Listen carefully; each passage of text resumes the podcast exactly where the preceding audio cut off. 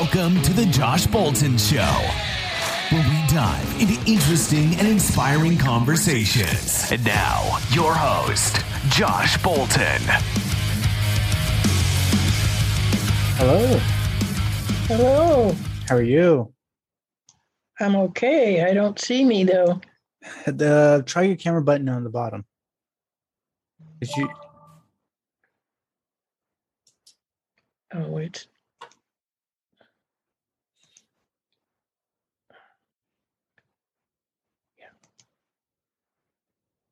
There you go. Yay. How are you doing today? I am doing okay. Just Okay. okay. Why not fantastic?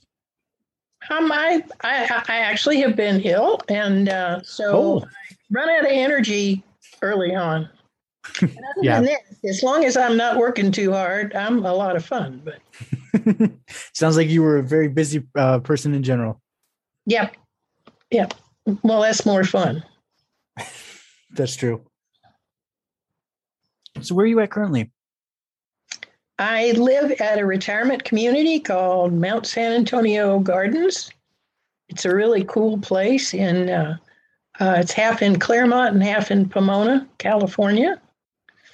Um, Okay. and it has about oh 480 people. Oh, so busy place. Big place. Yeah, Uh, big place. 300 of them are what we call independent living, which is where I am. Okay. Um, and then they have assisted living and memory care and skilled nursing. And you go, you know, you go through the progression. You don't come here to leave. You come here to, you know, To stay. to stay. But they have a, it's um, uh, near Claremont and they have the Claremont colleges here. And Okay, I think I know where you're at. And so I would say probably at least 30% of our residents are retired professors. And as a result, the the the dialogue at meals and you know the events that we do and everything are really um, interesting because you have so many different points of view and uh, interests. I would think so. So what are I want to say? What are some of the uh, the interesting things then? Well, they have they have um, a group that does uh, quilting, and they have groups that do um, put on parties, and then they have groups that bring in special speakers um, Okay. Or special music programs. Uh, when I came, uh, I really they had a lot of they have a lot of really good musicians here that were people that were professors of instruments or voice or whatever. So uh, we have a lot of good music programs. And um, uh, when I came, they had um, a visual aid department where you know for people that losing their sight. And uh, anyway, uh, They didn't. They say they didn't see the area. I, I I came with a computer background career, Right. and they had this room with a whole bunch of equipment in it, um, different things that like read books out loud to you or uh, enlarged papers that you used, whatever.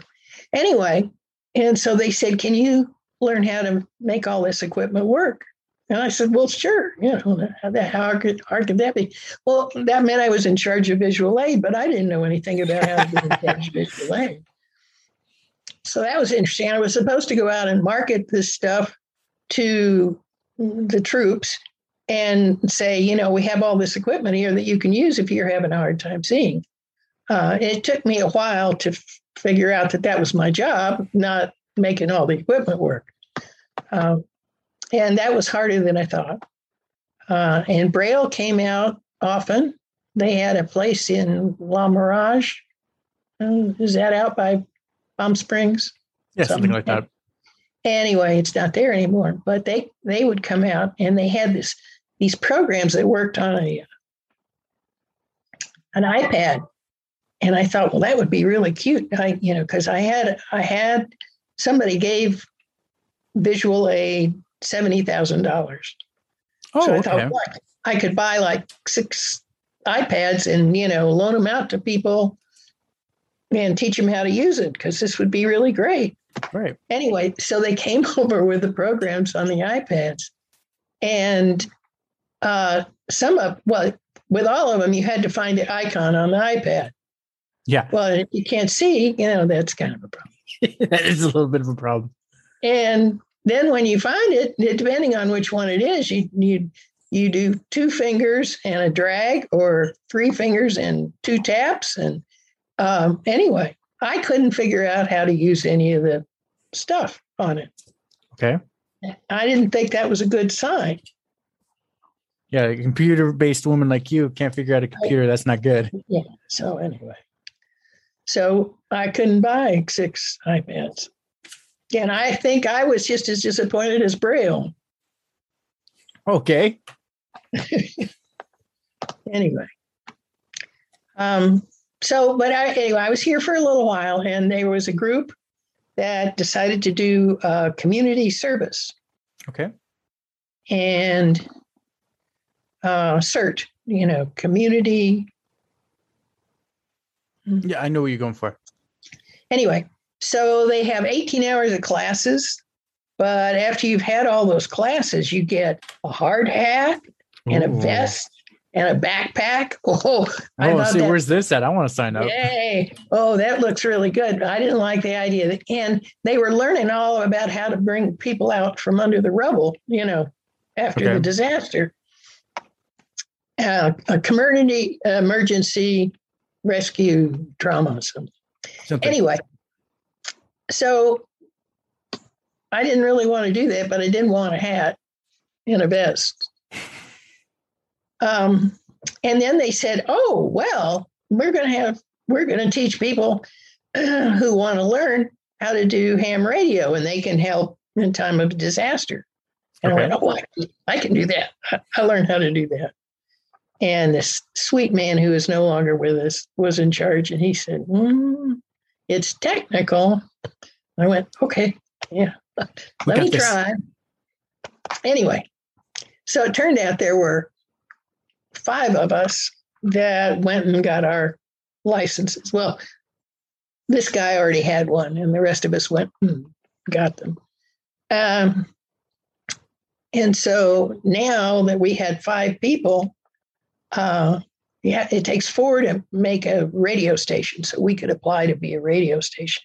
And we were an official, we were recognized as an official group, and we had a, a mission statement here at the gardens. And I mean, this was this was important stuff. And there were five of us, and I was the only female. But that was what made me unique. Was one of us had to be the trustee for the call letters, and you had to renew every ten years. And the four guys were all over ninety, and I was seventy-five, so I got picked. You're the I want to say you're the young one of the group. Yeah, I was the child. That was long. That was a long time ago. I'm past eighty now. all right. You're So still anyway. pretty young compared to that. Well, thank you. Um, anyway, so that was that. I didn't know. Did you want me to talk about what I did before I came Yeah. to the gardens? Yeah, you were. Um, it was actually my was- father that referred me to you to talk Yeah. about what you did with the uh in the um '60s and all Yeah. the the adventures and all that. And then he also wanted to go into ham radio. Yeah, yeah. The um, uh, I my dad was in the service, and we lived all around. Okay. Um, and uh, he was in World War One and World War Two as a Marine. Oh wow! And uh, so, anyway, we finally ended up, we had to buy a house everywhere we lived because nobody would rent to Marines because they're, you know, rough and tough or whatever. And so we finally ended up with a house in Arlington, Virginia, one in Fort Worth, Texas, and one in Santa Barbara, California. And after World War II was over, we ended up back I mean, we started out World War II in Arlington, and then we moved to Fort Worth, Texas, because they had some sort of a glider base. And Okay. then he was transferred to, he went to the Pacific. And then we got transferred to Santa Barbara to wait for him to come back. And we lived in a uh, Quonset hut camp with a bunch of other Marine families waiting. I don't know. I guess we're waiting for the ship to get there. I. I was young, young. And my name in those days was Double Trouble because that it fit. It did. And uh, anyway, so after he got back, then we went back to Arlington, Virginia, and we were there a few years. And he retired from the service. Okay. And so there was some sort of a family boat, and we ended up picking to keep one house, and it was the one in Fort Worth, Texas. Now, obviously, I was not old enough to vote because, well, anyway. yeah. It was a it was a different time. Oh, it wasn't any. Well, yeah, yeah, it was. It was worse. But, well, no, I don't know. Uh, anyway, okay. so we went there and um, uh, I went to high school, junior high and high school in Fort Worth, and I went to college in Austin. I went to University of Texas. You know, we go hook 'em horns things. There we go. And uh, I wanted to be a physics major. And so we get there, and uh, I go over with my little, you know, agenda to give to the advisor. Okay. And he says, uh, I, don't, I don't think this is going to work. And I said, why not? You know, I, I figured out oh, what to take. And he said, well, the problem we have is that um, we can't we can't have any women physics majors. Yeah, like I said, at a different time because that would not happen anymore. No, no, no. Well, I mean, it, it was fair. the The deal was they had only become an integrated university two years before I got there. Okay. And in Texas, the law was if you are integrated, you have to have colored and white drinking fountains and restrooms. And they didn't have time to build lots of new restrooms. So they've just turned the women's restrooms in all the buildings for the sciences into colored men's rooms. okay.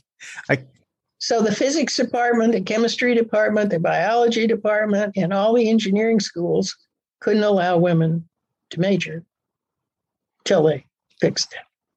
They fixed that past my time. Yeah. Yeah. It So, sounds uh, like it. Yeah, I went, I was going to school on a loan. So I had to make money when I got out. So I had to go find another career. I mean, a major, you know, that made money and teaching wasn't it. so um, I found out you could be an actuarial um, with a math degree. Okay. And I checked out the math math department, and they had lots of restrooms. So what more can you want? You know. I would say back then it sounds like you needed that. well, I wanted something techie, and uh, so anyway, so I majored in math, and I get to the my senior year, and they buy University of Texas is very wealthy, and so Okay. they bought the biggest, most wonderful computer they could find. If you saw Hidden Figures, that Yes. movie, Yes, I have. okay, it was that computer that they bought. Oh wow. The whole Yeah. room right there. Oh yeah, huge room, man, air conditioning and whatever. They did they took care of that. And uh, so we had they had two courses and they were just marvelous courses. Um, so when I grad when I went to interview for jobs, lots of people came because the math department was really good. And so they were all people were coming from all over the country to hire math majors to be on the job training computer programmers. And uh, there was definite messages in the two courses I took about this is what you say when they ask you questions. So I'm all prepared to go interview. And there were 30 people that came, and I signed up to go talk to all of them. But only two of them would talk to me when they found out that a Marida was not some sort of Hispanic person. And uh, so it was AT&T uh, in Kansas City and Lockheed in Burbank. And AT&T flew me up there, first class, stayed in a nice hotel, interviewed me, and then offered me what um, school teacher in Texas would make. That's so unfair.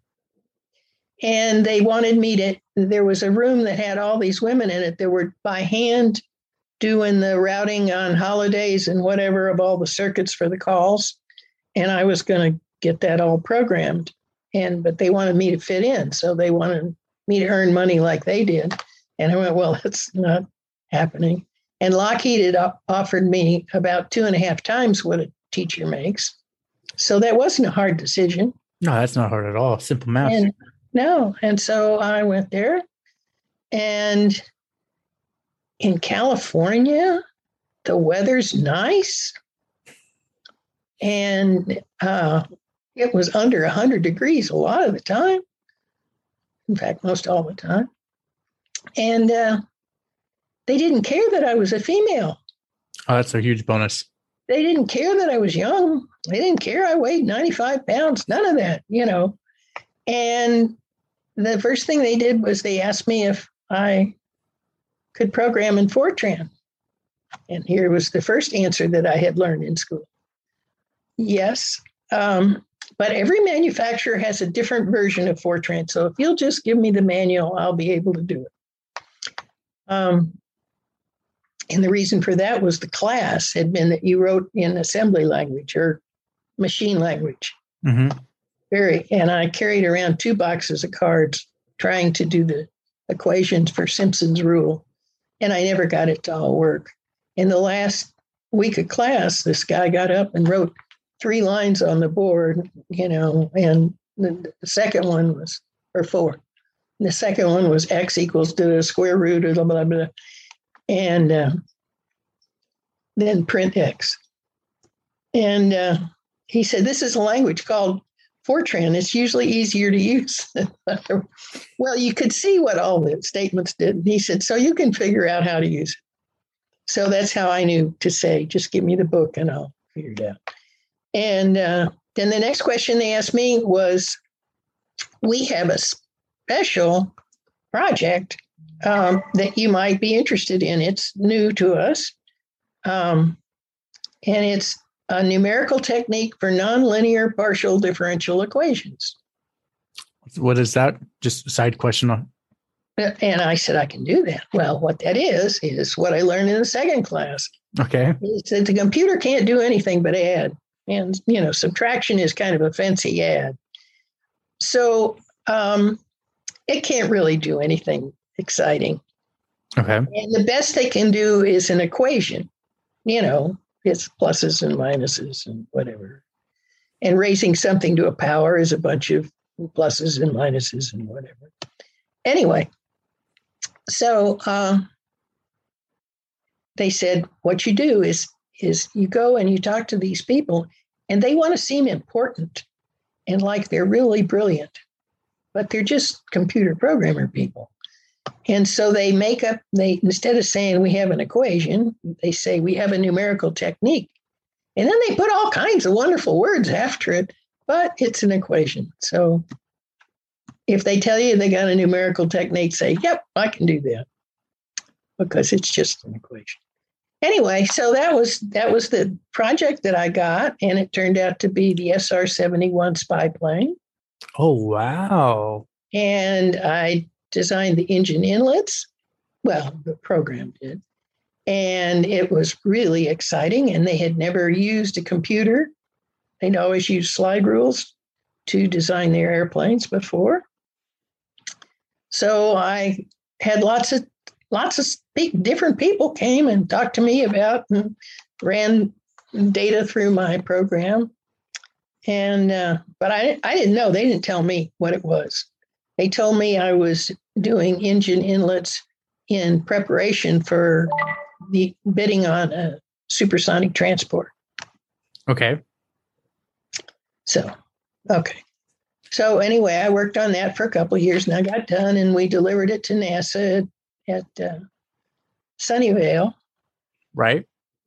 And then this man that I just knew because he he was a friend of one of my husband's friends. Okay. He, he came over and he said, "I'm going to study sonic booms, and you already have a lot of stuff about more than the speed of sound. So let's use your programs that you've already got and help me study sonic booms." So we worked on all different kinds of shapes and heights and uh, speeds and whatever, and we couldn't get rid of the sonic boom. And he went, Ah, well, that's a shame. Uh, and I go, Well, okay, why? And he said, Well, that means we can't have an SST in the United States because they're too, you know, they're, the sonic boom is too detrimental to the land that it flies over. Uh, for those who are not familiar, what's an SST? Oh, su- supersonic transport. Okay. Like the Concorde was? Yeah. No, I, I knew that. I was just thinking, like, for someone just listening and who, who Oh, wouldn't okay. know. Anyway, so, but all of the aerospace, particularly on the West Coast and the East Coast, had been gearing up to bid on the SST, which meant they were going to have a lot of layoffs because we didn't have an SST to bid on. And so I left Lockheed and went to work for a computer manufacturer that was an expert in real time. Okay. So that means you do um, uh, a lot of it was uh, sort of preemptory, spacey kind of things, or um, whatever. Anyway, things where you did the the check off before you finally launched. So the only thing the only thing that you did was say go or no go, but the computer had to check all of the places. Uh, and while I was doing that, I ended up working for a division of uh, TRW that uh, was building systems for power and light companies uh, to avoid brownouts and blackouts. Okay. So that was fun. And the most fun part of that was um, I was having a hard time getting pregnant after my uh, I got married a couple of years after I came, and I met the man. He was fixing computers for IBM at Lockheed, Okay. and he was getting his PhD in math at UCLA. Um, so anyway, Okay. and then he he graduated and he got his first job at LSU in Baton Rouge. Uh, and I thought I was going to get pregnant right away. I didn't. But anyway, so I've been trying for years, several, and uh, I'm working with the TRW, and we have a potential customer at Allentown, Pennsylvania. Okay.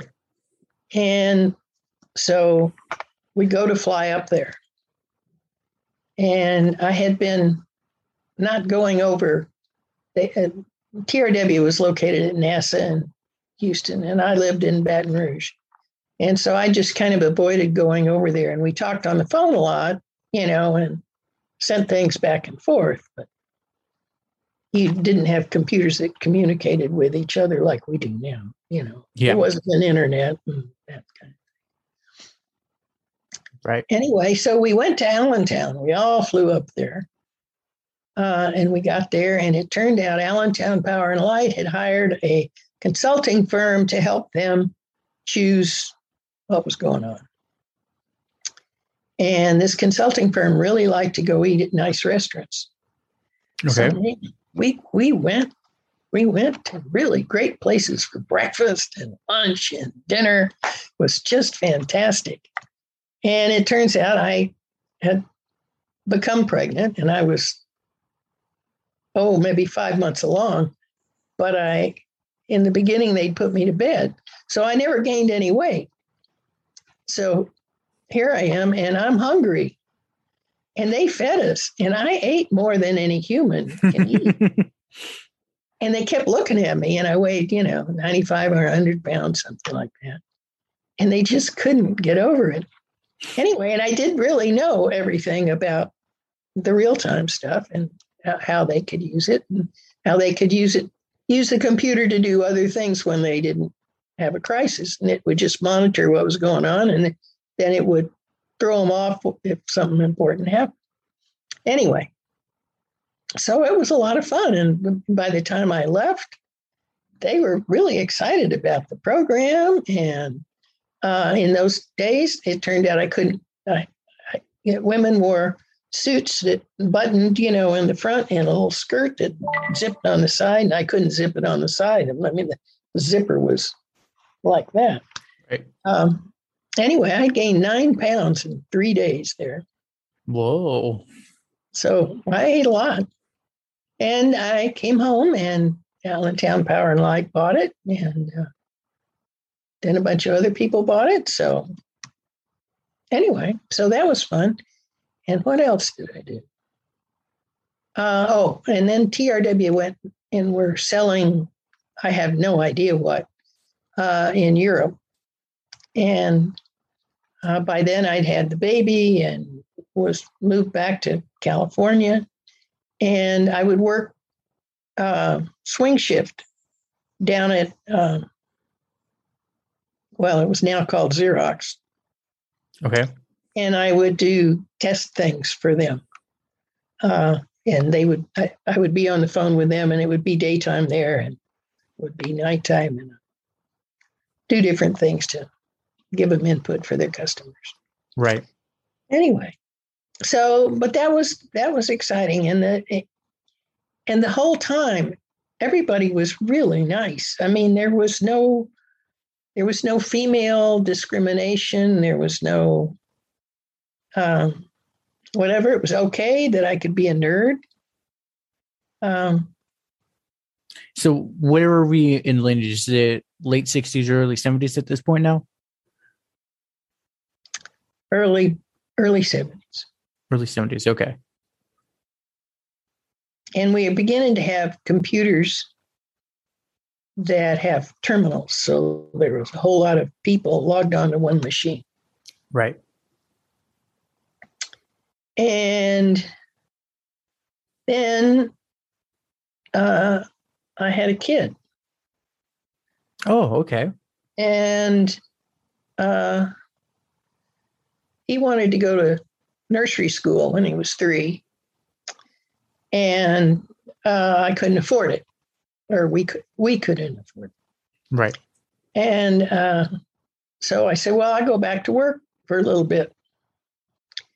And I found a job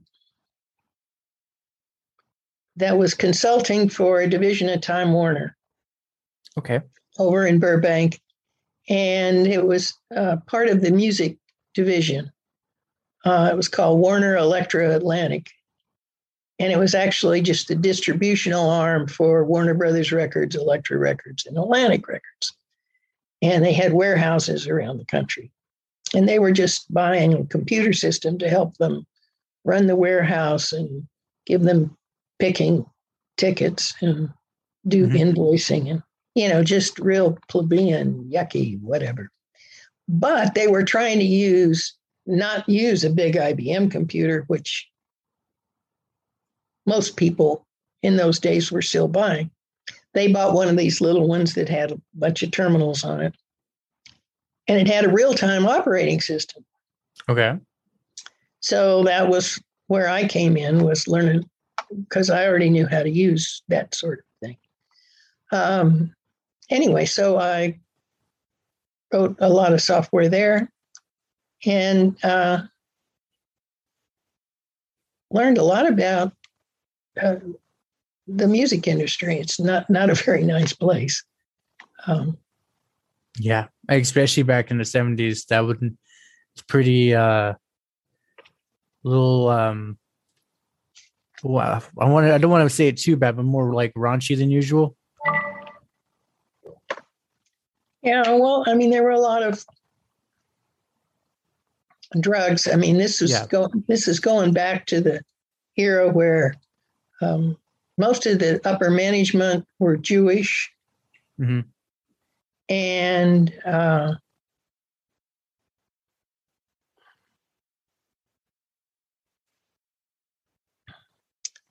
you know the the the women wore tight jeans and t-shirts to work Right. uh, and uh, most all of the executives had a secretary that was more than a secretary Yeah.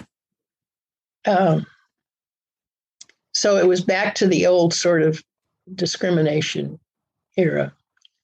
And uh, I was there just as a consultant doing stuff, but it turned out I was the only one who understood how the whole thing worked. And we had other people there, but the more functions they wanted to add in, the less the rest of them understood how we could make all those things work at the same time. Right. And uh, so somebody who was kind of a um, supervisor, I would say, left uh, to move to another part of the country. And uh, so they were going to name a new supervisor. And I was still just a consultant, I wasn't an employee. Um, but they were saying, "Oh, I think I, you know, I think they're going to name Jim the new supervisor." I said, "You got to be kidding! He doesn't know anything about what's going." on. And I said, "You know, it would be stupid not to name me." And they go, "Oh, we, we can't have a woman in that job." Went, "Oh, okay." So Hmm. I gave them two weeks' notice and went someplace else Right. Because it still it was easy to get a job. Uh, I mean, and, and by then I'd had a jillion years experience. Right. So uh, I got another job, and then they came down knocking on that place's door saying, Well, we would like to use Marida part of the time. And I said, Okay, well, you pay them for the amount of time that you use me. And they said, No, we'll just pay you directly. And I go, No, no, no. You know, I don't want to jeopardize this new job. Right. So you you work that out with them. And uh, so I did that for about four months. And then they said, Well, we need to talk to you. And this was the supervisor's manager boss. So it was a director kind of guy. Okay. And he said, I want to take you to dinner and offer you a job. And I go, you know, I, I, I really am not interested. You know, I'm having a really good time where I'm working and they're really nice people. And so he said, at least go out to dinner. And he named a really nice restaurant up near Pasadena where I lived. And, and my new job was down by the ocean. And uh, so I went, oh, okay, I can I could go to dinner there. Uh, so we went to dinner and he said, and he asked me a couple of questions about if I were, if, how I thought the department should be organized. I think was how it was. So I drew him org charts and named names and who should do this, and you got to hire somebody to do that. And uh, and he said, okay, well, I, I'd like you to do that job. He said, what would it take to get you? And I said, well, first of all, I have to have your title and your responsibility. He goes, okay. And I go, uh oh. And then I he called him, my bluff. and then I asked him for um, twice what I was making at the new place. And he said, okay. He's probably thinking, damn, this is cheap. Anyway. So, yeah, he got moved sideways in the structure, and I came back and I worked for the chief financial officer, who was some this Irishman from the Bronx Okay. who was really smart. Okay. He was a jerk, but he was really smart. well, he's from the Bronx. Yeah. anyway, he was a great boss. And uh, so I ended up becoming the first female vice president in the music group. Oh people. wow, that's big even for back And then. I, I helped Atlantic Records get started with their own computer system. And um, I helped Elektra Records choose a system and find a consulting group to help them program. So I did a lot of good things, but it was not a pleasant place to be. And uh, even with the pay and the position, it wasn't worth it. Oh, they didn't like me. They didn't like me. I, I, you know, we had a meeting every week um, on Tuesday with the president, and so there were eight VPs in the pres, Oh, okay. and uh, you would talk about, you know, what you did, or yeah, what you did. You didn't talk about what you were going to do, and uh, everybody at the meeting was afraid. I didn't know why. I just I I didn't understand that at all.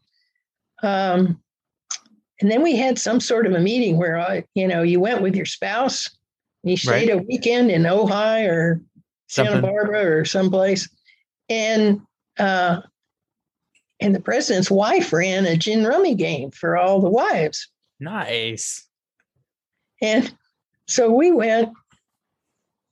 I think this was actually in Santa Barbara. And that was the first one. and so we went, and my husband went. He went okay. It was on a weekend. And uh, he took his bicycle because he was a good bicyclist.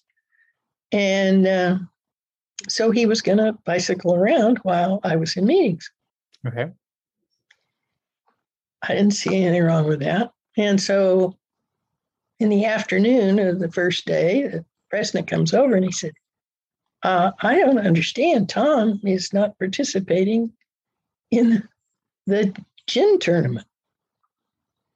And uh, But wasn't for women. well, it was for spouses, I Oh, guess. sp- okay. And I said, Well, I don't think he wants to play gin with the girls. He's out riding his bike. And the president looked at me just in shock, like he just figured out I was a female. I had ruined, I had ruined everything.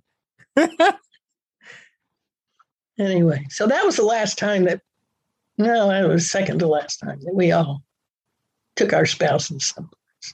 That ruined a lot of a lot of camaraderie that used to go on.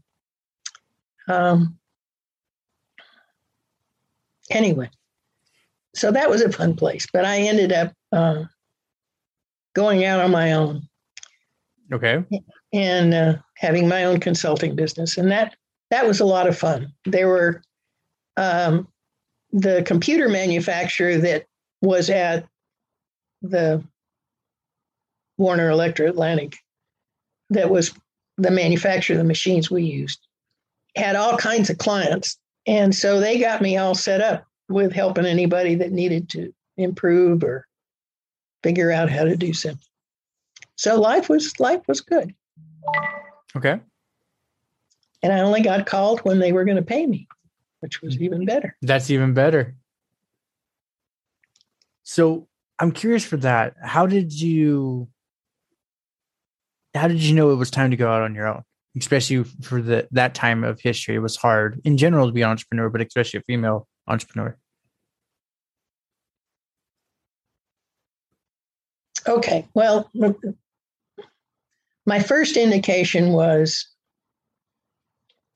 um, you know, when I was having problems understanding why people were afraid, Okay.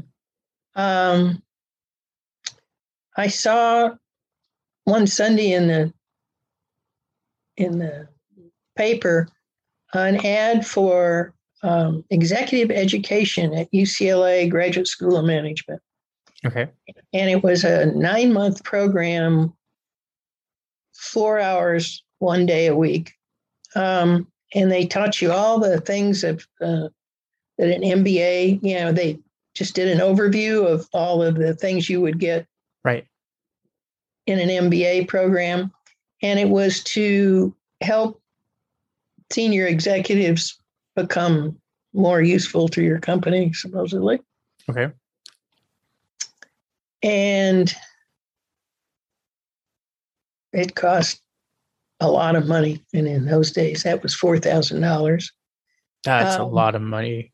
I thought it- was, yeah, now it, to do the same program now, I think it's 16,000. But anyway, um, so I went and asked the company because two of the executives had gone back and gotten a, uh, an MBA, a full MBA. Right. And uh, so I went and asked if I could go get this mini thing. It was just a certificate, but you know, maybe that would help me Help the company. company, you know. And they went, Oh, this is great. So they send me off to this thing. This is really going to help Marida. She'll be a lot more tolerable. And um, so, anyway, so I go down and oh, it's an exciting program.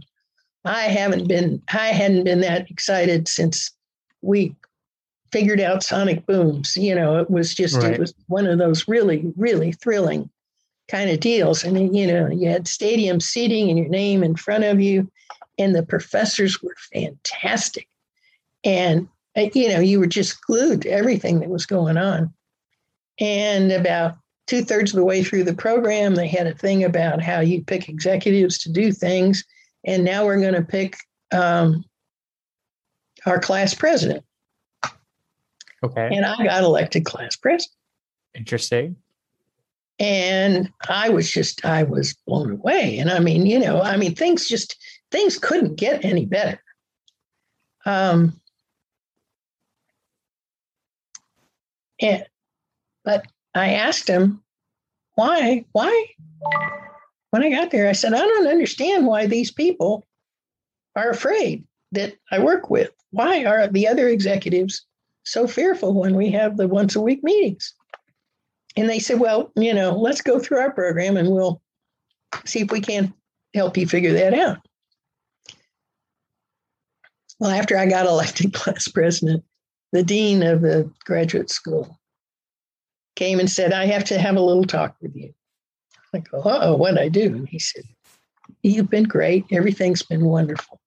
It's time for me to tell you why they're afraid.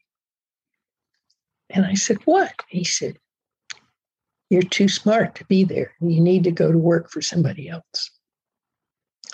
And I went, Whoa. I said, They just paid for this. And he says, Well, I'm just telling you, you need to go find someplace else to work. So, armed with that, now I know there's nothing I can do to make them like me. Right. And uh, so, anyway, I they did things and they would rearrange things. They took me away from the chief financial officer and gave me to this marketing guy who didn't know anything about, Money. well, and didn't know anything about how computers can help you be better. Um, you know, how we could maybe mechanize something that was costing you people. Right. And uh, anyway, and a couple of times, the first time we got in an argument where he kind of wanted the computer to do this, and I said, but that doesn't make any sense. It would cost a lot of money, and it's not saving us anything. It's not getting us anything. Right. He said, you know, when my wife and I have an argument, we take a couple of days to think about it. And I went, you got to be kidding me. You know, I am not your wife. yeah. I don't, I don't need two days to think about this. And he said, Well, if you're going to behave that way, then you can go back and work for the chief financial officer, who's a jerk anyway. And I went, Okay. So I got up and I walked across the hall to the president's office and I said, Current boss just told me that I should go back and work for the last boss. And I told him that would be okay. Okay. And he goes, wait, wait, wait, wait, wait, wait, wait, wait. So, so I ended up having to stay. That was when I knew It was time. time. Yeah.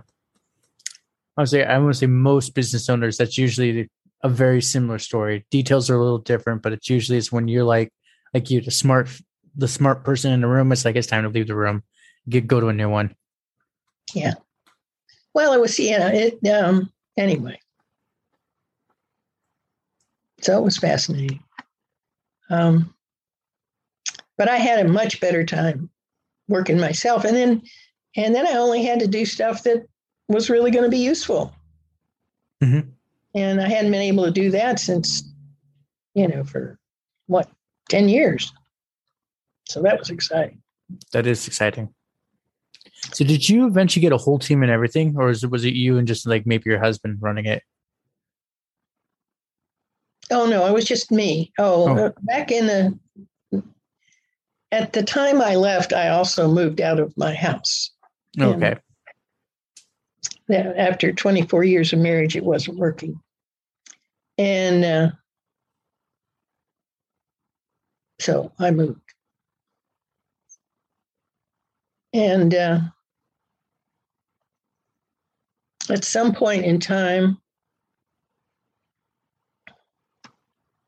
I had taken a um, a test, a personality test or psycho- psychology test, Okay. um, and it was a lady in graduate school was practicing giving exams, and so I took this one from her. And I wanted to take it because somebody else I knew, a guy, had taken it and he'd come out as behaving 75% like a female, Interesting. Okay. um, you know, in terms of his reaction to the world and whatever, how he interacted with the world.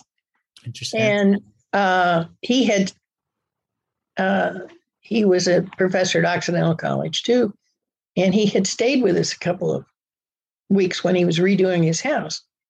And I had had a terrible time communicating with him. You know, I'd say, okay, well, we're going to have dinner tonight. Are you going to be here or not? Because, you know, you need to know how much food to have. And I didn't cook. My husband cooked. He was wondering at cooking. And uh, so he'd say, well, I don't know. Uh, Anyway. Um, and then time goes on and I, I, he tells me that about the test. And so I want to take the test. And meanwhile, I now treat him like I would a woman. I say, we'd love to have you come to dinner with us tonight. And he'd go, oh, that would be nice. You know, and you just go, anyway. So I took the test and it turned out, and I said, I think I'm 75% male in the way I react to the world. And so she came over to the house after she graded my test or whatever they did. And she said, Yes, you came out 85% male, but I guess you knew how to take the test to do that, which I didn't. I know they ask you about bowel movements a lot, and I didn't understand that. But anyway, uh, she said, But you have a very serious problem. And Interesting. you probably need some therapy to work on it. She said, You have an unrealistic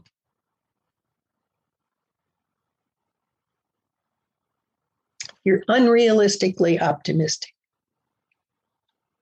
oh, that I want to say that is the key And trait for an just- entrepreneur. You haven't learned how to be depressed, No. and you need to learn how to be sad. And I went, well, you know, if I'm going to be crazy, let's do it this way. I don't think I want to fix that. Right. And she was just horrified. She said, someday something's going to go really, really wrong, and you're not going to know how to handle it. So the week after I moved out, and every day I felt better, um, I called up this guy and I said, Will you call that lady and tell her that I started a new job?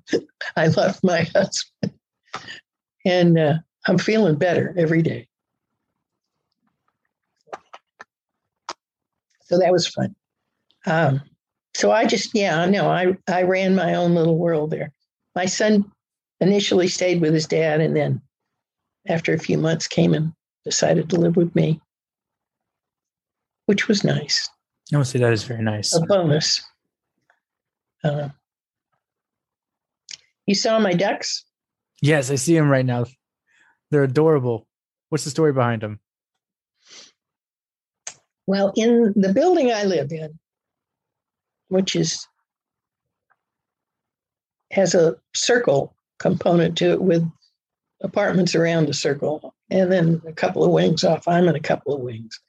But in the middle of the circle, there's a tree and then, then there's cement and whatever. And kind of near the tree, when it rains, Mm-hmm. a puddle forms.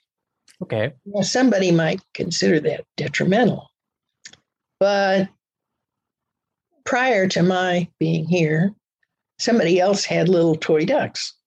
And when it would rain and there would be a puddle, they'd put the little ducks in the final. That's cute. So one of the ham radio groups uh, gave out presents this last Christmas. And they gave everybody a little bag with stuff in it, Mhm. puzzles and things. And mine had a rubber ducky in it. And I went, oh, oh, this is wonderful. I, you know, I cannot wait. And I showed him, and it had like a little Christmas thing on Mhm. and and I made a big thing about it. Um, anyway, and uh, so then two or three people went together and got me a box of twelve ducks, different colors. That's, so that's how I good got friends. those. And I, I, this the the pink thing that they're sitting on is a, uh, I don't know, thing knitted by somebody when I a friend of mine when I got breast cancer, and so some of the ducks are pink, so I put the pink on there because I work did a lot of volunteer work for breast cancer Okay. stuff. Anyway, it's ten fifty. It is. You got some events planned for today? Hmm? Do you have some v- uh, other events planned today? Um, no, no, not not big events. Um, I have to go walking. I, I'm working on doing more exercising, so Good. it's not a community event, but Still, it's an important a personal event. You need to uh, make sure you do it. Yeah. So then, um, I got three going out questions for you. okay. So, other than um, walking in at your events at uh, your place, what have you been doing to keep yourself busy during these lockdown times? Well, fortunately, I have a cat Ooh. who's been- become a very good companion. That's good. And um, you know, we have this this ham radio group, not the one your dad runs, but another one that he's involved in. Yes, he's That involved a lot. uh, uh, meets every night at eight. They do. You're the one you're in. Yeah, that not there's Takara, which the one your dad is president of, and then there's another one called Go to Hams. Yes. So they actually meet every day at eight.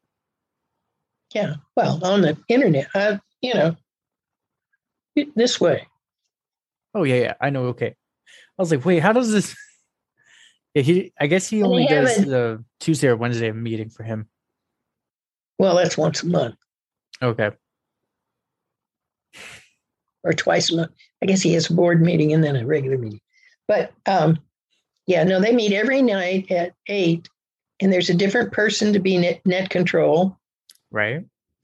and uh, they have a topic for the night. And sometimes the topic's about ham radio, but a lot of times it's not.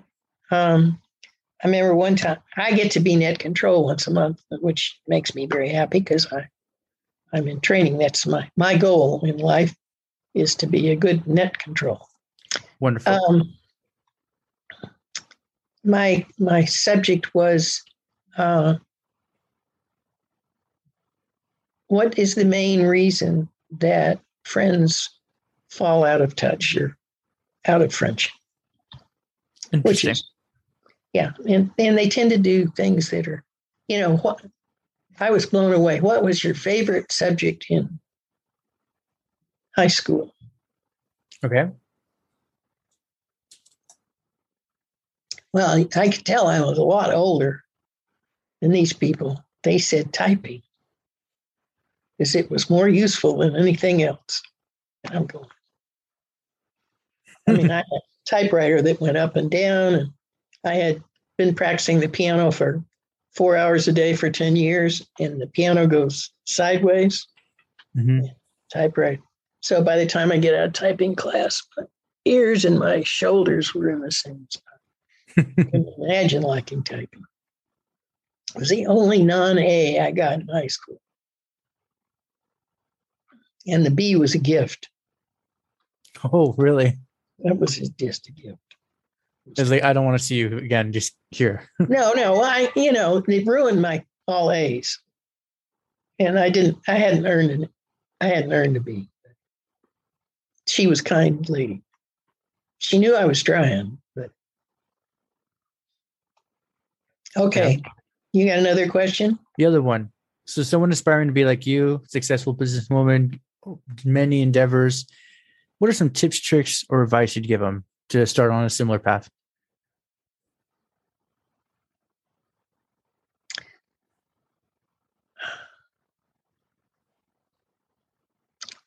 Well, what helped me the most was we did all that moving when I was little. And although my mother told me moving is fun and we're going to get to move to La La place or whatever, mm-hmm. um, the people my age that I met at each new place um, were not very nice, particularly the girls.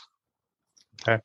Boys, you could kind of understand. They would either be talk to you or they'd kick you. And that was okay. So at least you knew where you were. Right. Um, so I ended up out of that being a tomboy and really not caring what those girls were saying because uh, I didn't get it. I didn't understand subtle at all. And it would take me, you know, about six hours later, I would go, oh, she said that. She meant that. That's nasty, you know. Um, uh, so I think I just, I, uh, I'm not too worried about criticism. I like to learn new things. I know when I moved into the gardens, I was the first female nerd. They had a lot of bright women, but they didn't have any nerds. And now we've got quite a few. Wonderful. So um, I usually ask where can people can contact you. Um, is there anywhere or any place people could maybe like send you a letter or something? Like a PO box, your, your ham radio, whatever it is? Yeah, why don't I get? Why don't you give them that my email address? Perfect. What's your email? And then I'll ask um, so they when the listeners can hear it and try to write it down, and I'll uh, put that down for you too. Okay, it's my name, Marida Slobko, S M A R I D A S L O B K O at gmail.com. All right. Yeah, that's what I have. I will copy that and I'll put that into uh, the notes for everyone. It was an absolute honor and a pleasure to have you on. Well, thank you, Josh. I don't know what useful things I did for you, but it was nice getting to see you. It was nice to see you too. I know your dad thinks you're super. yes, he does. Well, congratulations. You made it to the end. You're a awesome person. Not many make it here. So being the awesome person that you are, can you do me one more awesome favor? Can you rate and review this on whatever podcast uh, services you're using? Um, app if you do it on Apple uh, and you leave an actual written review, um, I have a thing on my website. I will take your written review and post it for all to see. Congratulations, you're permanently sealed on my site. Otherwise, um, I am trying to do YouTube more and live streaming. Um, I will try to put as many of the YouTube links in the description of the show as I can. So give your boy uh, some extra help over on um, YouTube. Watch my videos. We I just mute it and change the channel, change the the window or something. But yeah, um, that's it. Thank you for being awesome, and see you next time.